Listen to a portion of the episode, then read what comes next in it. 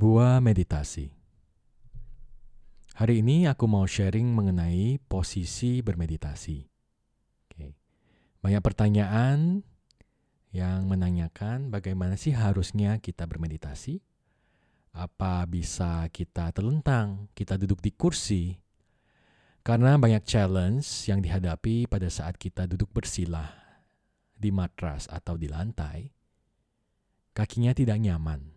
Apabila kamu mempunyai lower back pain atau masalah punggung, akan lebih tidak nyaman.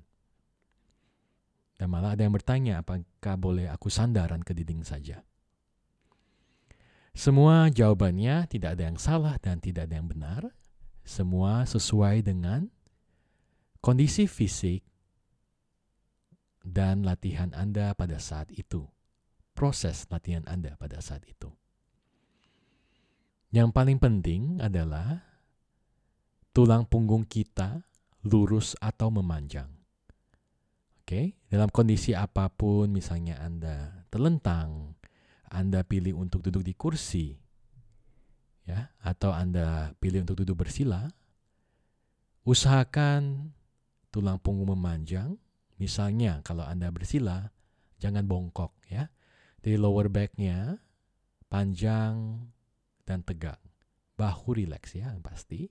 Begitu juga kalau Anda memilih untuk di kursi, jangan sandaran sehingga lower back-nya bongkok. Ya, kalau telentang udah pasti kita lurus kan, tapi kondisinya kalau telentang kadang kita suka ketiduran kalau di meditasi. Ya. Jadinya medi bobo. Medit meditasi bobo. Oke. Okay. Ya, jadi uh, kembali lagi jawabannya itu semua nggak apa-apa. Sesuai dengan proses latihan Anda masing-masing. Nah, pelan-pelan kalau misalnya bisa Anda combine, misalnya 20 menit meditasinya, mungkin 10 menit Anda di lantai. Kalau sudah tidak nyaman, boleh gerak-gerakan kaki dulu tapi masih pejamkan mata, ya, masih pertahankan energi atau rasa yang sama. Kalau tidak nyaman lagi, bisa pindah ke kursi atau bisa sandaran ke dinding tidak masalah ya. Nah hmm, short time many times ya. Ini yang aku sering sharing. Tidak perlu lama. Yang penting kita pendek tapi banyak frekuensinya atau rutinitasnya sehingga lama-lama waktu kita bermeditasi di bersila atau formal meditation sitting meditation akan lebih lama ya. Semuanya berdasarkan habit atau latihan kita Oke, semua itu sama. Tapi apabila kalian sudah lama bermeditasi, saya anjurkan untuk meditasi duduk. Ya, bisa di matras. Karena memang pada saat kita melakukan sitting meditation, energi itu lebih terkumpul.